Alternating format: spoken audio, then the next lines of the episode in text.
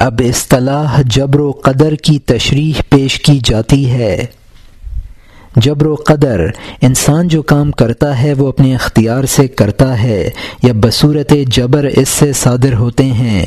یہ مسئلہ بھی ان مسائل میں سے ہے جن کا فیصلہ کرنا دشوار ترین امر ہے۔ اس مسئلے کی بنیاد دراصل اس مسئلے پر ہے کہ انسان اپنے افعال کا خود خالق ہے، یا انسان کے افعال کا خالق بھی اللہ تعالی ہے۔ حکمہ کا ایک گروہ اس بات کا قائل ہے کہ انسانی جملہ افعال بھی اللہ کی تخلیق ہیں۔ انسان کو ان کے صادر کرنے میں کوئی اختیار اور دخل نہیں ہے۔ وما تشاءون اللہ یشاء اللہ وما تشاءون الا ان یشاء اللہ تمہارا چاہنا کچھ نہیں ہے بجز اس کے کہ اللہ چاہے۔ ما شاء اللہ کین وما لم یشا لم یکن۔ جو اللہ نے چاہا وہ ہوا، جو نہ چاہا نہ ہوا۔ اللہ لہ الخلق والامر۔ خلق اور امر صرف اللہ کا ہے۔ جب القلم بما ہوا کائن۔ ہونے والی باتوں پر قلم تقدیر قلم۔ ہونے والی باتوں پر قلم، تقدیر لکھ کر خشک ہو چکا ہے۔ القلب بین اسبع الرحمن یکلبها کیف یشاء۔ یعنی انسانی قلب اللہ کے قبضے میں ہے، جس طرف چاہتا ہے یعنی برائی یا بھلائی، اس کو اس طرف مائل کر دیتا ہے۔ اب ان دلائل کے پیش نظر یہ تسلیم کر لیا جائے کہ انسان مجبور محض ہے تو ظاہر ہے کہ صورت میں انسان کے افعال افعال کے حسن و قباہ کا کوئی سوال ہی نہیں پیدا ہوتا اور افعال پر جزا و سزا کا ترتب بھی بالکل بے معنی ہو جاتا ہے۔ اگر زید کے ہاتھ میں ریشہ کی استراری حرکت ہے تو زید کو اس حرکت کی بنا پر اچھا یا برا کہنا بالکل غیر معقول ہے۔ انسان کے سر پر پھول برسیں یا پتھر، انسان نہ پھولوں کی ستائش کرتا ہے نہ پتھر کی شکایت۔ حکمہ کے اس گروہ کو جبریہ کہا جاتا ہے۔ دوسرا گروہ قدریہ ہے، جو تقدیر ازلی کا منکر ہے اور تمام انسانی افعال کا صدور انسان سے بطور کلی اختیار کے تسلیم کرتا ہے اور بندوں کے افعال کا خالق بندوں ہی کو قرار دیتا ہے۔ ظاہر ہے کہ صورت میں عالم میں دو خالق تسلیم کرنے پڑیں گے، ایک خدا اور ایک غیر خدا اور اس سنویت کو اسلام کسی طرح تسلیم نہیں کرتا۔ یزداں اور اہرمن کے تصور کو اسلام نے مٹایا ہے اور خالص توحید کی طرف رہنمائی کی ہے۔ اسی بنیاد پر اس قدریہ فرقے کو مجوس حاضح الامہ قرار دیا گیا ہے۔ عقلی اعتبار سے غور کیا جائے تو یہ عقیدہ بھی خلاف واقعہ نظر آتا ہے۔ اس لیے کہ انسان کا کسی کام کو کرنا یا کسی کام سے باز رہنا خواہش و ارادہ یا نفرت و اجتناب کی بنیاد پر ہوتا ہے اور انسان کو اپنی قوت ارادی یا قوت اجتنابی کی تحریک پر کوئی اختیار نہیں ہے۔ اب ان دونوں قوتوں کی تحریک کا جو نتیجہ بھی ہے، وہ غیر اختیاری ہو جاتا ہے۔ عشاعرہ نے ایک درمیانی صورت نکالی یعنی انسان کے افعال کا خالق تو اللہ کو قرار دیا اور قصب کو انسان کا اپنا فعل قرار دیا۔ اور یہ عقیدہ ٹھہرایا کہ افعال خواہ خدا بندی ہوں یا بندوں کے، سب کا خالق اللہ ہی ہے۔ اب بندوں کے افعال کی برائی، بھلائی یا جزا و سزا اس بنیاد پر ہے کہ انسان نے اس کا قصب کیا ہے۔ مولانا روم نے اس مسئلے پر بہت سے مقامات پر بحث کی ہے۔ ایک جگہ تو جبریہ اور قدریہ دونوں کو غلط کہا ہے اور فرمایا کہ اگر دیکھا جائے تو انسان کا جبر مطلق، اختیار مطلق کی بنسبت بالکل باہدایت بالکل بداحت کے خلاف ہے۔ بداحتاً نظر آتا ہے کہ انسان اپنے افعال میں صاحب اختیار ہے۔ رہی یہ بات کہ یہ اختیار خدا کا عطا کردہ ہے، یہ ایک نظری مسئلہ ہے۔ اور فرمایا، قدری کی مثال تو شخص کی سی ہے جو دھوئیں کو موجود مانتا ہے، اور آگ جو اس کی علت ہے اس کا انکار کرتا ہے۔ اور جبری کی مثال بالکل اس شخص کی سی ہے جو دھوئیں کے ہوتے ہوئے اس دھوئیں کے وجود سے ہی انکار کرتا ہے۔ اب فیصلہ کیا جائے کہ کون سا شخص زیادہ حماقت میں مبتلا ہے۔ مولانا کے زمانے میں اکثر صوفیہ اور علماء جبر کے قائل تھے۔ امام راضی جیسے فاضل نے اپنی تفسیر میں متعد جگہ جبر پر دلائل قائم کیے ہیں اور پھر مستقل کتاب لکھ کر جبر کے اس بات کے لیے عقلی اور نقلی دلائل پیش کیے ہیں۔ لیکن مولانا روم کا رجحان جبر کے بالکل خلاف ہے۔ ماشاء اللہ وما لم يشاء یشالم يكن. کے بارے میں مولانا نے فرمایا، یہ حدیث جد و جہد کی ترغیب کے لیے ہے۔ مثلا، اگر کوئی شخص کسی شاہی ملازم سے یہ کہے، جو وزیر چاہتا ہے وہی ہوتا ہے، تو اس کا مطلب یہ ہوگا کہ وزیر کو خوش رکھنے کی جد و جہد کرنی چاہیے، کیونکہ مقصد کا حضور، حصول وزیر کی خوشی پر موقوف ہے۔ یہ نہیں ہے کہ مقصد کا حصول ہمارے ہاتھ میں ہے۔ لہٰذا وہ بغیر جد و جہد کے ہمیں حاصل ہو جائے گا۔ اسی طرح اس حدیث کے معنی یہ ہیں کہ نجات اور حصول مقاصد تمہارے ہاتھ میں نہیں ہے کہ جب چاہو حاصل ہو جائے، بلکہ اس کے لیے انتہائی جد و جہد کی ضرورت ہے۔ جف القلم بما ہوا کائن کے بارے میں فرماتے ہیں، یہ بالکل سچ ہے، لیکن اس کے یہ معنی کہ جو کچھ ہوتا ہے، جو کچھ ہونا ہے، وہ پہلے ہی دن لوہے تقدیر میں لکھا جا چکا ہے، صحیح نہیں ہے۔ یہ عوام کی غلطی ہے۔ اس کے معنی یہ ہیں کہ یہ طے ہو چکا ہے کہ ہر کام کا خاص نتیجہ ہے۔ یہ طے ہو چکا ہے کہ کہ ہر چیز کا ایک سبب ہے۔ یہ طے ہو چکا ہے کہ نیکی و بدی یکساں نہیں ہے۔ یہ طے ہو چکا ہے کہ نیکی کا نتیجہ نیک اور بدی کا بد ہوگا۔ مولانا نے انسان کے اختیار کے ثبوت کے لیے جو دلائل قائم کیے ہیں، وہ حزب ذیل ہیں۔ پہلا، ہر شخص کے دل میں اختیار کا یقین ہے۔ گو زبانی اس کا انکار کرے۔ اگر اسی شخص کے سر پر چھت ٹوٹ پڑے، تو کبھی چھت پر غصہ نہ کرے گا۔ اور اگر کوئی دوسرا شخص کے سر پر پتھر مار دے، تو اس پر اس کو سخت غصہ آئے گا۔ اور اسی بنیاد پر ہے کہ چھت کو اس نے غیر مختار سمجھا ہے۔ اور شخص کو اس نے صاحب اختیار مانا ہے۔ یہ بھی فرمایا کہ کتا بھی اس بات کو سمجھتا ہے کہ کتا پتھر کو نہیں کاٹتا ہے۔ جو پتھر پھینک کر اس کے مارے گا، اس کو کاٹے گا۔ نمبر دو، خود انسان کے تمام اقوال و افعال سے اختیار کا ثبوت ہوتا ہے۔ ہم کسی شخص کو کسی کام کے کرنے کا حکم دیتے ہیں۔ کسی کو کسی کام کے کرنے کی ممانعت کرتے ہیں، اپنے کسی فعل پر خود نادم ہوتے ہیں اور کسی فعل پر خوش۔ یہ اس کی دلیل ہے کہ ہم خود اپنے آپ کو اور دوسرے کو صاحب اختیار سمجھتے ہیں۔ نمبر تین، جبر کے ثبوت میں سب سے بڑی دلیل یہ دی جاتی ہے کہ اگر خدا ہمارے افعال پر قادر نہیں ہے۔ تو مجبور ہے اور اگر قادر ہے اور بندے کو بھی قادر مانا جائے تو ایک فعل کے دو فائل قرار پاتے ہیں جو باطل ہے۔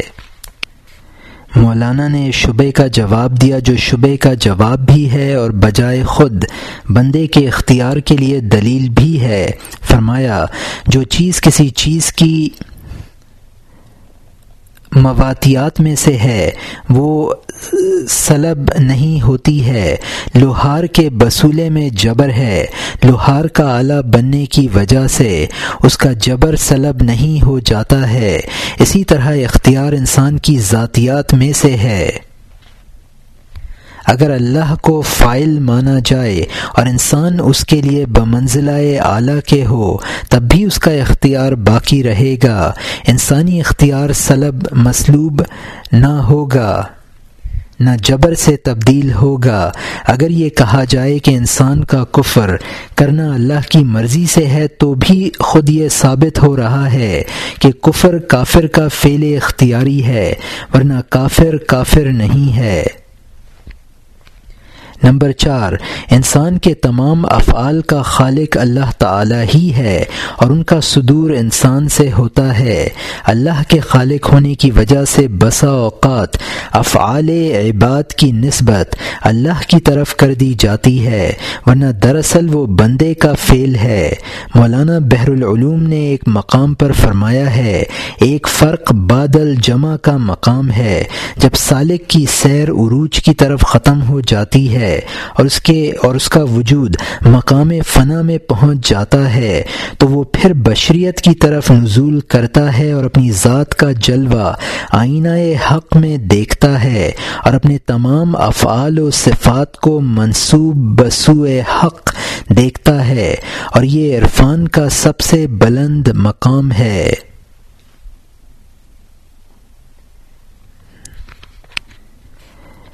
اب مصنوعی اور فلسی فلسفی مسائل کی تشریح پیش کی جاتی ہے۔ فلسفی مسائل مصنوعی اور فلسفی مسائل۔ مولانا کا مقصد مصنوعی میں اگرچہ فلسفی مسائل کو بیان کرنا نہیں ہے ضمن جو مسائل بیان فرما دیے ہیں، وہ حزب ذیل ہیں۔ تجاسب اجسام۔ کائنات کی طرف اجسام ایک دوسرے کو اپنی طرف کھینچ رہے ہیں، اور اسی تجازب اور کشش پر نظام کائنات قائم ہے۔ یہی وہ مسئلہ ہے جن کی تفاصیل نیوٹن نے کی اور یہ نظریہ اس کی طرف منسوب کیا گیا، جبکہ مولانا نے سینکڑوں برس قبل یہ نظریہ بیان فرما دیا تھا۔ جملہ اجزا جہاں زاں حکم پیش، جفت جفت و عاشقاں جفت خویش۔ یعنی دنیا کے تمام اجزاء جوڑ جوڑ ہیں اور ہر ایک اپنے جوڑے کا عاشق ہے۔ آسماں گوید زمین را مرحبا با تواں با تو ام چھوں آہن و آہن ربا۔ یعنی آسمان زمین کو خوش آمدید کہتا ہے کہ میری تیری مثال لوہے اور مقناطیس کی سی ہے۔ فرمایا کہ اجرام فلکی کی کشش کی بنیاد پر زمین بیچ میں معلق ہے اور اس کی مثال ایسی ہے جیسے مقناطیس کا ایک گنبد بنایا جائے اور لوہے کا ایک ٹکڑا بیچ میں کر دیا جائے تو وہ معلق ہو کر رہ جائے گا۔ آ حکیمش گفت کس جذب سما، از جہاد شش بماند اندر ہوا۔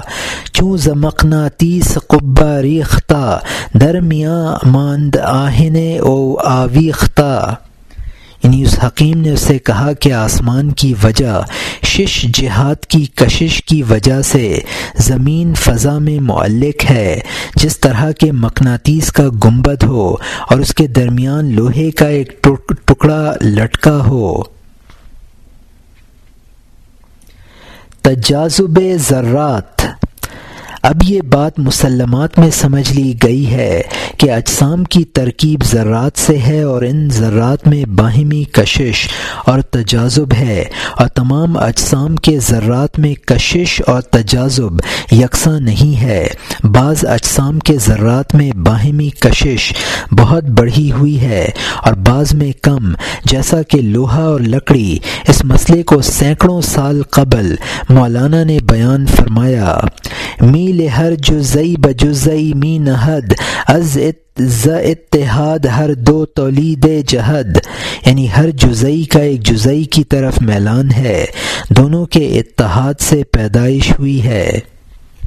ان اشعار میں مولانا نے تجازب کی کیفیت کو عشق سے تعبیر کیا ہے اور یہ بھی فرمایا کہ نباتات کے جو اجزاء ہیں وہ جمادی ہیں، لیکن ان میں اور نباتی اجزاء میں چونکہ، کیونکہ کشش ہے، لہٰذا وہ جمادی اجزاء نباتیت اختیار کر لیتے ہیں۔ اسی طرح نباتی اجزاء حیوانی اجزاء بن جاتے ہیں۔ اگر یہ کشش نہ ہو تو عالم میں مرکبات کا فقدان آسان ہو جائے۔ تجدد امثال۔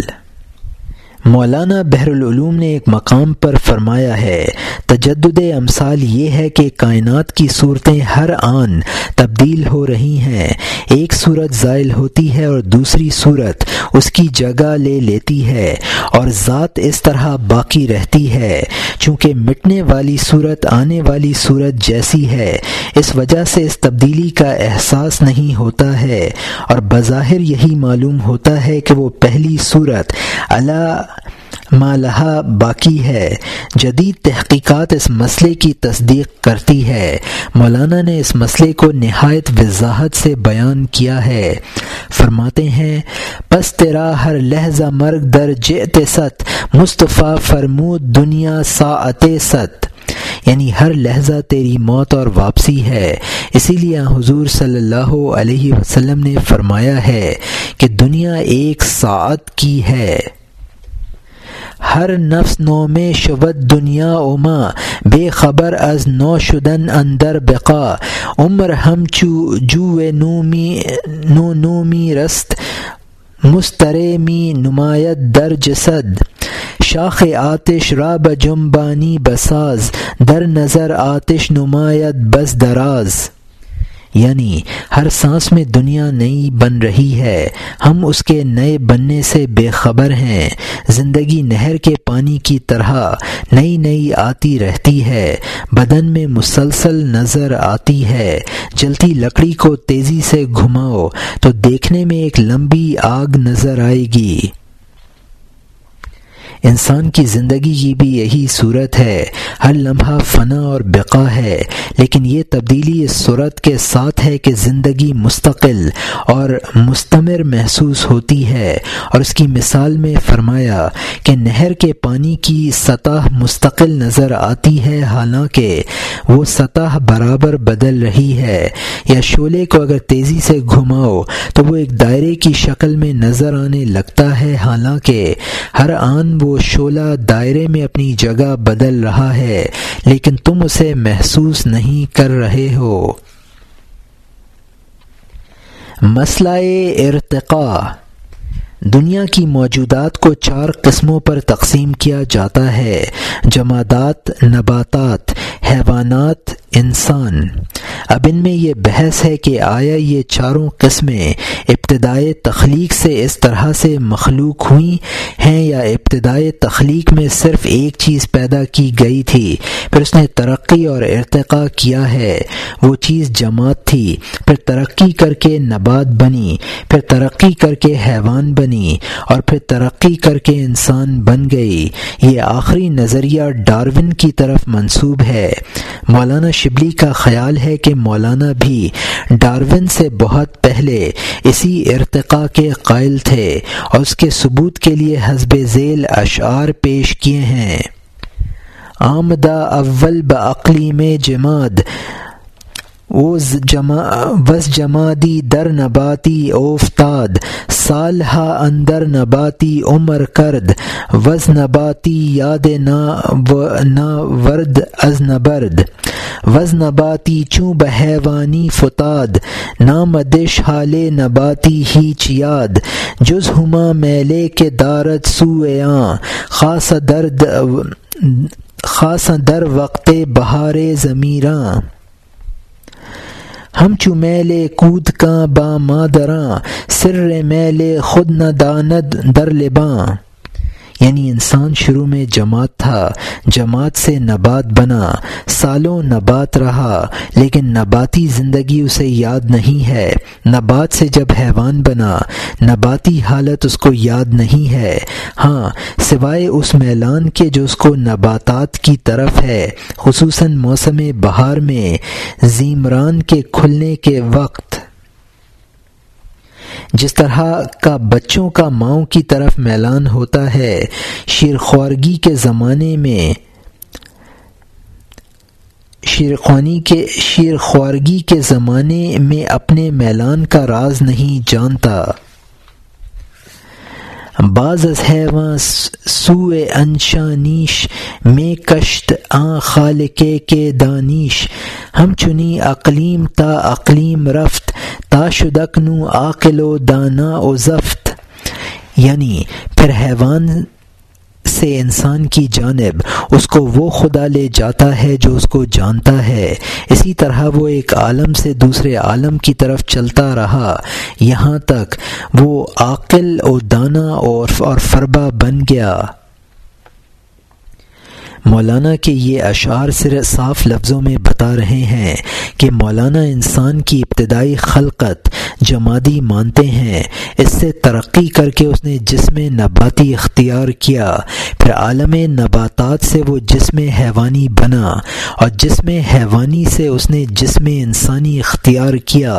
اور موسم بہار میں گل و گلزار کی طرف اس کے میلان کو اس کے عالم نباتات سے عالم حیوانات کی طرف منتقل ہونے کی دلیل بتا رہے ہیں۔ وجود کے مراتب، وجود صرف مادی ہے یا اس کے مراتب ہیں، اور ادنا درجہ مادی وجود کا ہے۔ نیز علم کے حصول کے ذریعے صرف حواس ہیں یا اس کے ماورہ بھی کچھ علم کے اسباب ہیں؟ ان دونوں مسئلوں میں اختلاف چلا آ رہا ہے۔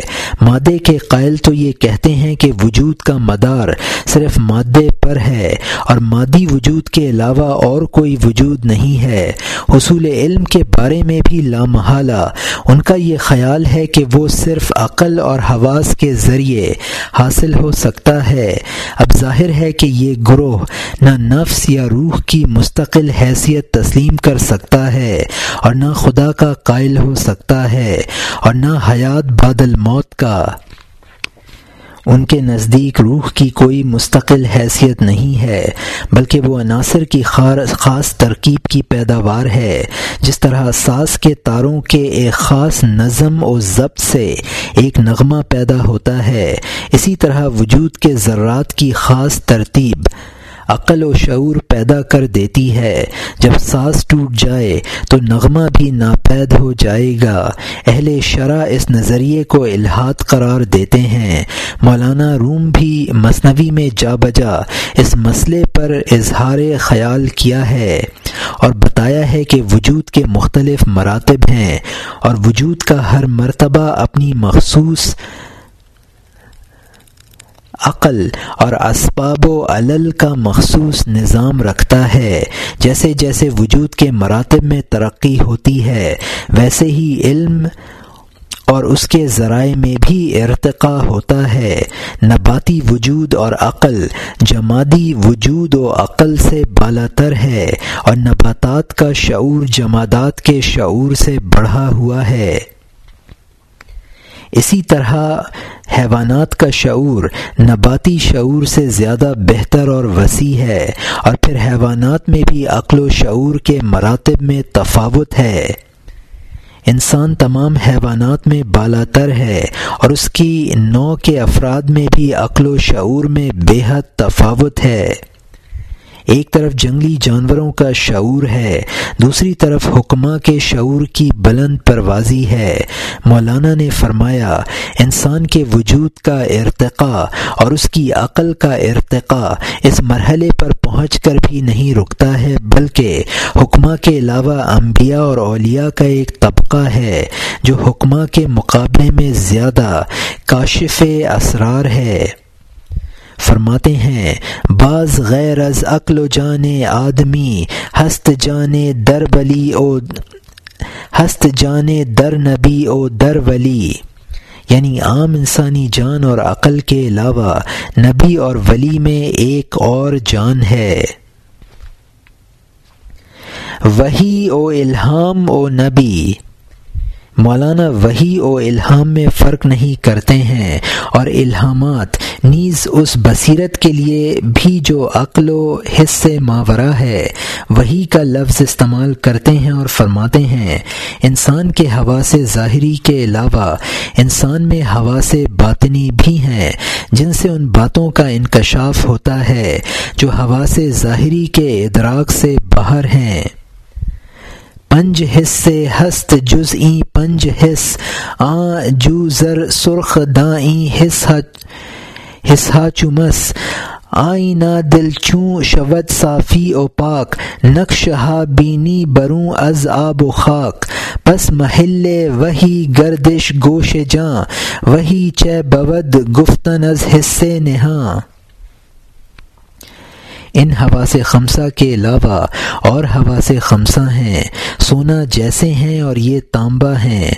دل کا آئینہ جب پاک و صاف ہو جاتا ہے، آب و خاک کے علاوہ وہ اور نقش دیکھتا ہے۔ پھر جان کا کان وہی کا محل بن جاتا ہے۔ وہی کیا ہے؟ اسی پوشیدہ جس کی گفتگو۔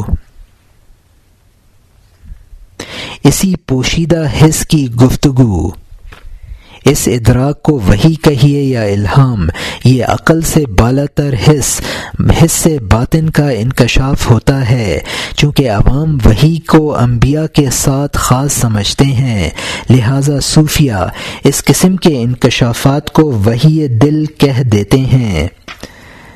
اس پہ رو پوشے آما در جہاں، وہی دل گوویند دارا صوفیاں یعنی دنیا میں عوام سے چھپانے کے لیے اس کو صوفی دل کی وہی کہہ دیتے ہیں۔ نبی کا لفظ بھی عام طور پر ایک خاص معنی میں بولا جاتا ہے، لیکن مولانا اونچے درجے کے مسلحین کے لیے بھی لفظ وہی لفظ نبی بولتے ہیں۔ فکر کن در راہ نیکو خدمت تا نبوت یا بھی تو از امت یعنی بھلائی کے راستے میں خدمت کی فکر کر، تاکہ امت میں رہتے ہوئے تو نبوت پالے۔ مولانا کی اصطلاح میں نبی اور وہی کے ایسے عام معنی ہیں جو اصطلاحی نبی اور وہی سے وسیع تر ہیں۔ چنانچہ فرماتے ہیں، ای نجوم و طب وہی انبیاء است عقل و حسرا سو بے سوزا کو جاست قابل تعلیم فہم ست این خرد، لیک صاحب وہی تعلیم شوہد دہد۔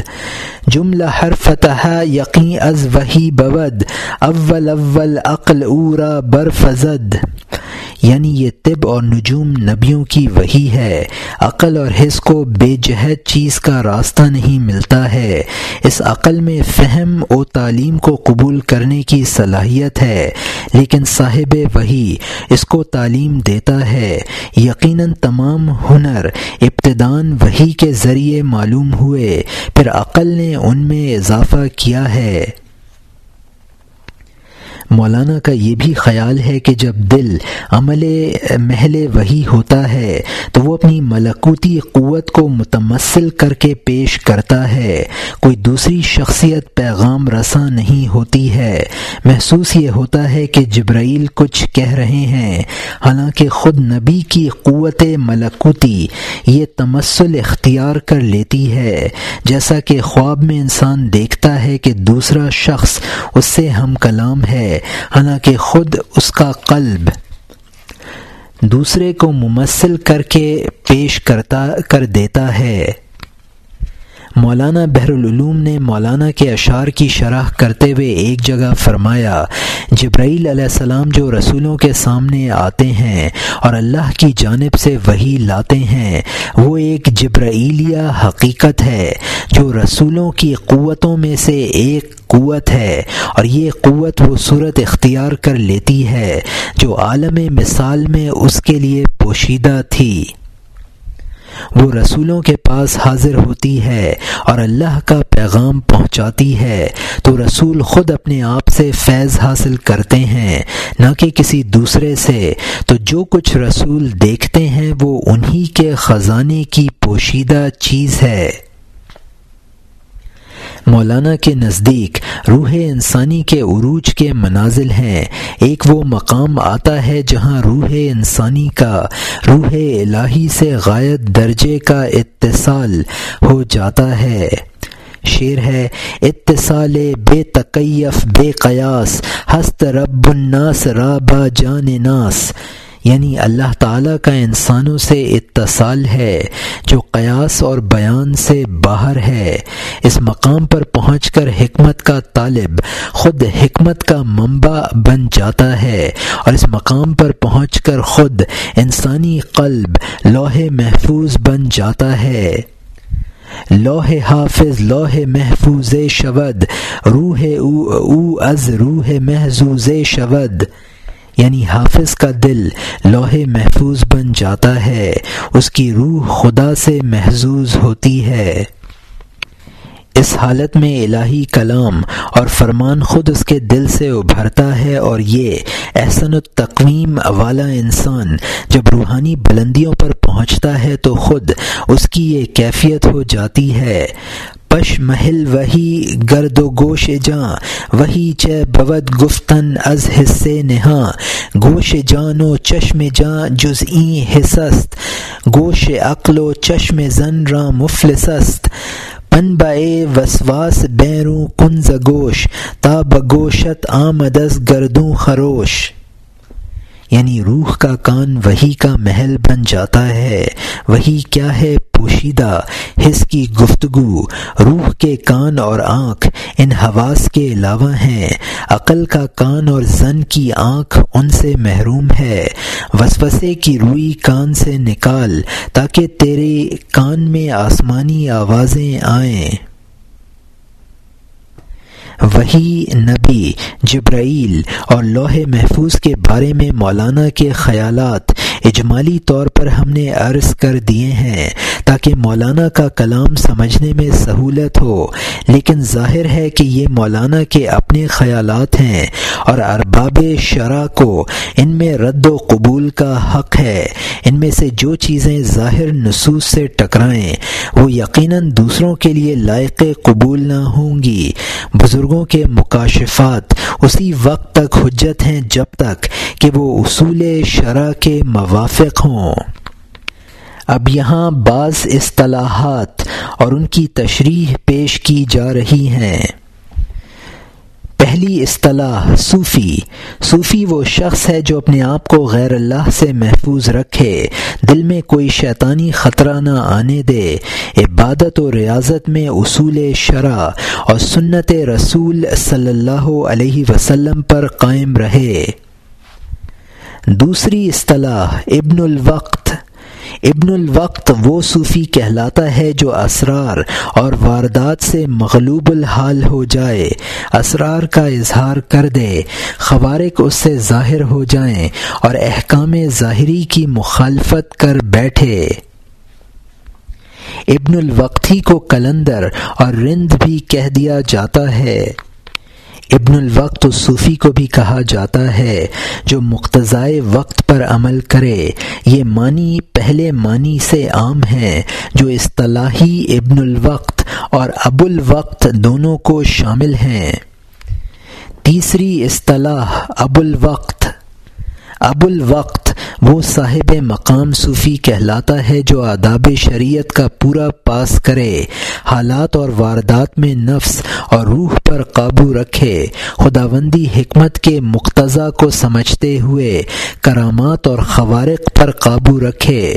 ابو الوقت کا مقام ابن الوقت سے بہت اعلیٰ سمجھا جاتا ہے۔ چوتھی اصطلاح ابدال۔ اولیاء اللہ کی وہ جماعت ہے جو کسی دوسری شخصیت کو اپنی شکل و صورت میں تبدیل کر سکتی ہے۔ ان کی تعداد سات ہوتی ہے۔ دنیا کی ساتوں اقلیموں میں سے ہر اقلیم کا ان میں ایک کتب ہوتا ہے۔ پانچویں اصطلاح نقبہ نقبہ اولیاء اللہ کی وہ جماعت کہلاتی ہے جن میں سے ہر ایک آسمان کے بارہ برجوں میں سے ہر برج سے متعلق ہوتا ہے اور اس برج کے نجوم و قواقب کی تاثیرات سے اس کا تعلق ہوتا ہے۔ ان نقبہ کو بھی ابدال کہہ دیا جاتا ہے۔ چھٹی اصطلاح رج بیتوں رجبیتوں اولیاء کی وہ جماعت کہلاتی ہے جو رجب کے مہینے میں اپنی جگہ مقیم رہتی ہے۔ باقی پورے سال عالم میں گشت کرتی رہتی ہے۔ رجب کے پہلے دن ان پر اس قدر بوجھ ہوتا ہے کہ وہ اپنے کسی عضو کو حرکت تک نہیں دے سکتے۔ دوسرے دن یہ بوجھ کم ہو جاتا ہے اور تیسرے دن بالکل غائب ہو جاتا ہے۔ ان کو پورے سال کشف رہتا ہے، ان کی تعداد چالیس ہوتی ہے۔ ساتویں اصطلاح، عالم امر یا عالم روح۔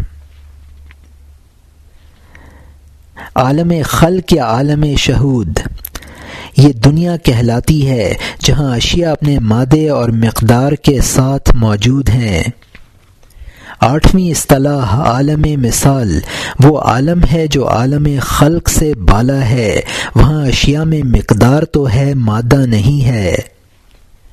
آٹھویں اصطلاح عالم امر یا عالم روح، وہ عالم ہے جو عالم مثال سے بھی بالا ہے، اور وہاں اشیاء بغیر مادہ اور مقدار کے موجود ہیں۔ نویں اصطلاح واصل بحق واصل بحق وہ اولیاء کہلاتے ہیں جو مادی خواص سے پاک و صاف ہو کر سراپا روح بن جاتے ہیں اور ان کا استراب عشق وصل کے سکون سے بدل جاتا ہے۔ ان کو سالک واصل بھی کہا جاتا ہے اور سالک طالب وہ ہے جو ابھی اس درجے تک نہ پہنچا ہو۔ گیارہویں اصطلاح ولی۔ ولی وہ شخص ہے جو اللہ کی ذات و صفات کو پہچانے، ہمیشہ تعاد بجا لائے، محرمات سے بچے، لذتوں اور شہوتوں میں منہمک نہ ہو، نجاستوں سے بچتا ہو، فرائض کا تارک نہ ہو، مجنون اور پاگل نہ ہو، شرمگاہ اور بدن کو برہنا نہ رکھتا ہو۔ بارہویں اصطلاح اہل ارشاد، وہ اولیاء اللہ ہیں جن کے سپرد مخلوق کی ہدایت، قلوب کی اصلاح و تربیت اور اللہ کا قرب حاصل کرنے کی تعلیم ہوتی ہے۔ ان اولیاء میں سے جو اپنے زمانے میں سب سے افضل ہوتا ہے، وہ قطب الارشاد کہلاتا ہے۔ بارہویں اصطلاح اہل تقوین وہ اولیاء اللہ ہوتے ہیں جن کے سپرد مخلوق کے معاش کی اصلاح، دنیا کا انتظام، مصائب کا دفع کرنا ہوتا ہے۔ ان میں سے جو اپنے زمانے میں سب سے افضل ہوتا ہے، وہ قطب التقوین کہلاتا ہے۔ تیرہویں اصطلاح لطائف ستہ لطائف ستہ روح، نفس قلب، سر، خفی اور اخفا ہیں۔ سالک اپنے جسم کے ان مقامات کو ذاکر و شاغل بناتا ہے۔ چودھویں اصلاح، سحو۔ سحو وہ حالت ہے جس میں ظاہری و باطنی احکام میں فرق باقی رہتا ہے۔ پندرہویں اصطلاح سکر۔ سکر وہ کیفیت ہے جس میں مالک کے لیے ظاہری اور جس میں سالک کے لیے ظاہری اور باطنی احکام میں تمیز اٹھ جائے۔ سولہویں اصطلاح انبساط۔ انبساط یہ اور بست۔ وہ کیفیت ہے جس میں مسلسل واردات غیبی کی وجہ سے روح میں نشات رہتا ہے۔ سترہویں اصطلاح انقباز یا قبض۔ انقباز یا قبض وہ کیفیت ہے جس میں واردات غیبی کے انقطاع کی وجہ سے روح کو ایک تنگی اور گرفتگی محسوس ہوتی ہے۔ اٹھارہویں اصطلاح محو اور فنا۔ محو اور فنا وہ کیفیت ہے جس میں سالک اپنی ہستی کو مٹا دے۔ اس کے بالمقابل اس بات ہے۔ اٹھارہویں اصطلاح، ہست، بہشت خلد دار السلام دار القرار جنت عدن جنت الماوا جنت النعیم الین فردوس، ہفت دوزخ. انیسویں اصطلاح، ہفت دوزخ، سقر، سعیر. حاتمہ، جہیم، جہنم، حاویہ. بیسویں اصطلاح من و سلوا بنی اسرائیل کو تیا کے میدان میں خدا کی جانب سے من، جو کہ ترنجبین کی طرح کی ایک چیز تھی، اور سلوا جو بٹیروں جیسے پرند تھے، کھانے کے لیے عطا ہوئے۔ اکیسویں اصطلاح علم احکام، وہ علم ہے جو قانون کلی کی صورت میں انبیاء اور مرسلین کو دیا جاتا ہے۔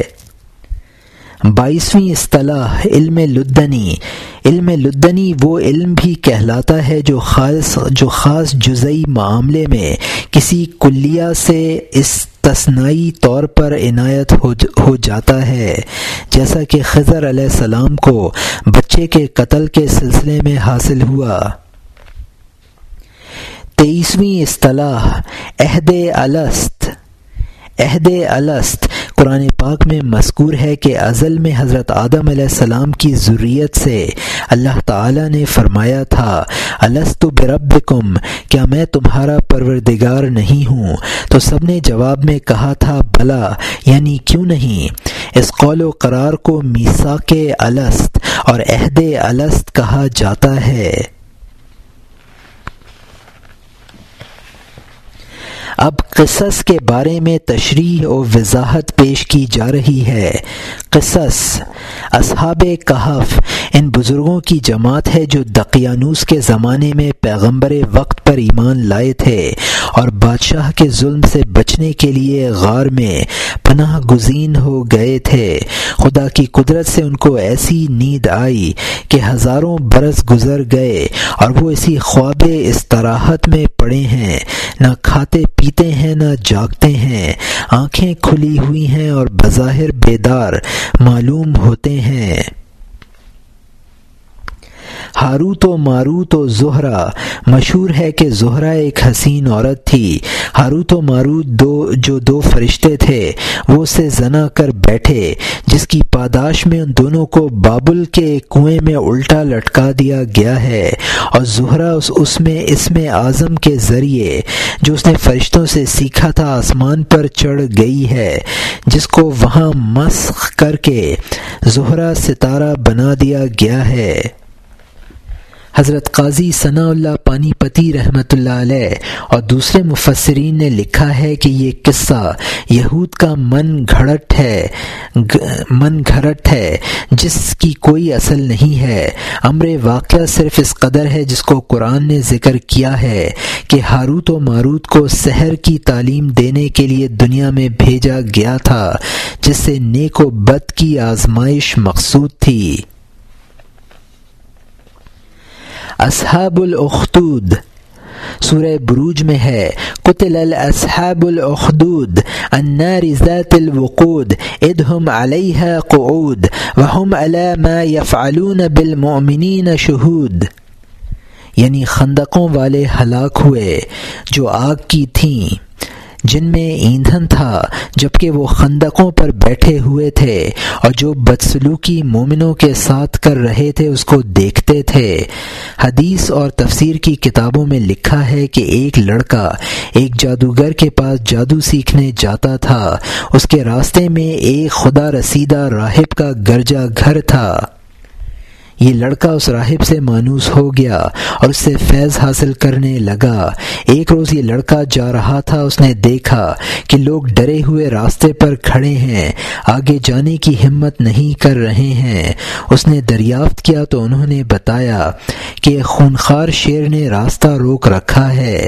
یہ لڑکا آگے بڑھا اور اس نے خدا کا نام لے کر ایک پتھر شیر کے مارا تو شیر ہلاک ہو گیا۔ اس واقعہ سے اس لڑکے کی شہرت ہوئی اور لوگ اس کے گرد جمع ہونے لگے اور مومن بننے لگے۔ ان واقعات کا بادشاہ کو علم ہوا تو وہ بہت برہم ہوا، اس لیے کہ وہ خود خدائی کا مدعی تھا۔ اور اس نے لڑکے کو ہلاک کرنے کا حکم دے دیا۔ اس لڑکے کو پہاڑ پر سے پھینکا گیا، لیکن وہ ہلاک نہ ہوا۔ اس کو دریا میں غرق کرنے کی کوشش کی گئی، لیکن وہ غرق نہ ہوا۔ تب اس لڑکے نے بادشاہ سے کہا کہ اگر تو مجھے ہلاکی کرنا چاہتا ہے تو صرف ایک تدبیر ہے کہ تو بسم اللہ ربی حیض الغلام، کہہ کہ میری طرف تیر چلا تو میری موت واقع ہو جائے گی۔ چنانچہ اس نے ایسا ہی کیا اور لڑکا شہید ہو گیا۔ اس پر جو مجمع تھا وہ سب کا سب مومن ہو گیا۔ بادشاہ نے ان کو ہلاک کرنے کے لیے خندقیں کھدوائیں اور ان میں آگ جلائی اور ان مومنوں کو آگ میں جلوایا۔ للت التعریس، آخری شب کی پڑاؤ والی رات۔ سات ہجری میں غزوہ خیبر سے واپسی پر آپ صلی اللہ علیہ وسلم نے وادی القرا اور تیمہ کا رخ کیا۔ وہاں سے واپسی پر آ حضور صلی اللہ علیہ وسلم اور صحابہ کرام ردوان اللہ علیہم اجمعین۔ رات بھر مشغول سفر رہے۔ صبح کے قریب پڑاؤ ڈالا۔ حضور صلی اللہ علیہ وسلم نے حضرت بلال رضی اللہ عنہ کو مقرر کیا کہ وہ نہ سوئیں اور فجر کی نماز کے وقت سب کو جگا دیں۔ لیکن حضرت بلال رضی اللہ عنہ پر بھی نیند کا غلبہ ہو گیا اور سب کی آنکھ جب کھلی جبکہ سورج نکل آیا تھا اور فجر کی نماز قضا ہو گئی تھی۔ حضور صلی اللہ علیہ وسلم نے ارشاد فرمایا، یہاں سے فوراً کوچ کوچ کرو اور کچھ آگے جا کر پڑاؤ کیا اور نماز پڑھی۔ مولانا رحمۃ اللہ علیہ نے اپنے اشعار میں اس نیت کو استغراقی کیفیت سے تعبیر کیا ہے۔ حضرت سلیمان علیہ السلام اور انگوٹھی مشہور ہے کہ حضرت سلیمان علیہ السلام نے ایک عورت سے نکاح کر لیا جو پوشیدہ طور پر بت پرست تھی۔ اس کی پاداش میں یہ واقعہ پیش آیا کہ آپ کی وہ انگوٹھی جس کے اثر سے ان کی حکومت جن و انس پر قائم تھی، وہ ایک سنہر نامی دیو سنہر نامی یا صدیوں نامی جن نے چرا لی اور وہ اس انگوٹھی کے اثر سے حضرت سلیمان علیہ السلام کے تخت پر قابض ہو گیا اور حضرت سلیمان علیہ السلام روپوش ہو گئے۔ اپنی روپوشی کی حالت میں وہ ایک مچھیرے کے گھر کام پر لگ گئے۔ مچھیرے نے اپنی لڑکی کی شادی ان سے کر دی۔ کچھ عرصے بعد وہ انگوٹھی اس جن کے ہاتھ سے دریا میں گری اور اس کو مچھلی نے نگل لیا۔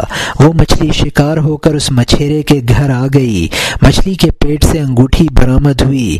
تو حضرت سلیمان علیہ السلام نے اپنی انگوٹھی کو پہچان لیا اور اس کی تاثیر سے دوبارہ اپنے تخت سلطنت پر قابض ہو گئے۔ اس روایت کی حیثیت افسانے سے زیادہ کچھ نہیں ہے۔ نبی پر کسی شیطان یا جن کا اس طرح کا غلبہ ممکن نہیں ہے۔ یہ محض ایک اسرائیلی روایت ہے جو عصمت انبیاء کے شرعی اصول کے بالکل منافی ہے۔ لہذا یہ کسی طرح بھی قابل قبول نہیں ہو سکتی۔ مصنوعی کی احادیث اور تفسیر حضرت مولانا اشرف علی صاحب تھانوی رحمۃ اللہ علیہ نے اپنی کتاب کلید مصنوی میں فرمایا ہے کہ صوفیہ اور بزرگوں کے کلام میں ایسی احادیث پائی جاتی ہیں جو احادیث کی کتابوں میں نہیں ہیں اور محدثین کے نزدیک ان کا حدیث ہونا ثابت نہیں ہوتا ہے۔ تو ان بزرگوں کے ان اس فعل کی دو توجیہیں ہیں۔ ایک تو یہ کہ جس طرح محدثین نے خواب کی احادیث پر حدیث کا اطلاق کر دیا ہے۔ اسی طرح ان بزرگوں نے اپنے کشف وغیرہ کی بنا پر ان کو احادیث کہہ دیا ہے۔ دوسرے یہ کہ ان احادیث سے جو مقصد ہے، وہ دوسرے شرعی دلائل سے ثابت ہو جاتا ہے۔ لہذا ان احادیث کا غیر واقعی ہونا مقصد کے ثبوت کے لیے مضر نہیں ہے۔ رہی یہ بات کہ غیر حدیث کو حدیث کیوں کہہ دیتے ہیں؟ تو اس کی وجہ یہ ہے کہ ان بزرگوں پر حسن زن غالب رہتا ہے۔ جو کچھ سن لیتے ہیں یا لکھا ہوا دیکھ لیتے ہیں، اس پر یقین کر لیتے ہیں۔ ان کو زیادہ چھان بین کی نہ عادت ہوتی ہے نہ مہلت۔ یہ وہ تبصرہ تھا جو مولانا تھانوی رحمۃ اللہ علیہ نے فرمایا۔ بہرحال مصنوعی میں بہت سی احادیث وہ ہیں جو محدثین کی اصطلاح میں کسی طرح بھی حدیث کہلانے کی مستحق نہیں۔ اور ایسی احادیث میں بہت سی احادیث وہ ہیں۔ جو محدثین کی اصطلاح میں کسی طرح بھی حدیث کہلانے کی مستحق نہیں اور ایسی احادیث کو حدیث کہہ کر بیان کر دینے کے معاملے میں محدثین کا طرز عمل بہت سخت ہے۔ اسی طرح مولانا نے مصنوی میں صحابہ سے متعلق بعض ایسے واقعات کا ذکر کیا ہے، جن کا ذکر صحابہ کے حالات پر مشتمل کتابوں میں کہیں نہیں ملتا ہے۔ نیز مولانا نے مصنوی میں بعض آیات کی وہ تفسیر کی ہے جو معتبر مفسرین کے نزدیک کسی طرح درست نہیں ہے۔ لہذا مصنوعی کا مطالعہ کرنے والوں کو ان امور کا لحاظ رکھنا چاہیے اور مصنوعی کا مطالعہ محض تصوف کی کتاب سمجھ کر کرنا چاہیے اور تصوف کے مسائل ہی میں اس کو شمع راہ بنانا چاہیے۔ مولانا کی بیان کردہ احادیث و تفسیر پر اعتماد کرنا درست نہیں ہے۔ گزارش۔ ارادہ نہ تھا کہ مقدمہ اس قدر طویل لکھا جائے، لیکن حالات نے مجبور کر دیا اور مقدمہ نے کافی طوالت اختیار کر لی اور پھر بھی بعض بحثیں تشنائے تکمیل رہ گئیں۔ آخر میں میرا یہ اخلاقی فرض ہے کہ میں ان مصنفین اور کتابوں کا ذکر کروں، جن سے میں نے اپنے اس مقدمہ یا اصل کتاب میں استفادہ کیا ہے۔ دعا کرتا ہوں کہ جو مصنفین بقید حیات ہیں، وہ خدا ان کو دنیا اور آخرت کی بھلائیوں سے نوازے اور جو اس جہان فانی سے چلے گئے ہیں، خدا ان کی مغفرت فرمائے اور اپنی اس کتاب کے ناظرین سے استدا اور التجا کرتا ہوں کہ وہ مجھے بھی دعائے خیر سے فراموش نہ فرما دیں۔ جن کتابوں سے میں نے استفادہ کیا، وہ حزب ذیل ہیں۔ کلید مصنوی از مولانا اشرف علی تھانوی رحمۃ اللہ علیہ۔ مصنوی مطبوعہ مدبہ نامی کانپور۔ مفتاح العلوم از مولانا نذیر صاحب عرشی۔ ملفوظات رومی، از عبد الرشید صاحب تبسم۔ حکمت رومی و تشبیہات رومی، از خلیفہ عبد الحکیم سوانح مولانا روم، از مولانا شبلی۔ نفد اقبال، از میکش اکبر آبادی۔ رسالہ از سپہ سالار۔ مرات المصنوی از تلمز حسین صاحب۔ رود کوثر از شیخ اکرام۔ بڑی ناسپاس گزاری ہوگی۔ اگر میں ان بزرگوں اور دوستوں کا ذکر نہ کروں، جنہوں نے دوران کار میں طرح طرح سے میری مدد کی ہے۔ حضرت مولانا ابوالحسن صاحب زید نقش بندی مجددی ذا لطفہ نے پورا مقدمہ بڑی حرفن حرفن ملاحظہ فرما کر اس میں مذکورہ بحثوں پر اپنے اطمینان کا اظہار کیا اور مصنوعی کے اشعار کے مطالب فہمی میں جگہ جگہ مجھے مدد دی۔ عزیزم مولانا مکرم احمد صاحب مسجد فتح پوری بھی شکریہ کے مستحق ہیں، انہوں نے کتابت کی تصحیح میں میرا ہاتھ بٹایا۔ نیز سید نظام الدین صاحب رام پوری نے میرے پورے کام پر نظر ڈالی اور بھرپور تعاون کیا۔ فلاحم الشکر۔ سجاد حسین، نو ستمبر انیس سو چوہتر عیسوی۔ اور یہاں کتاب کے اردو مترجم سجاد حسین کا تعارف ختم ہوتا ہے۔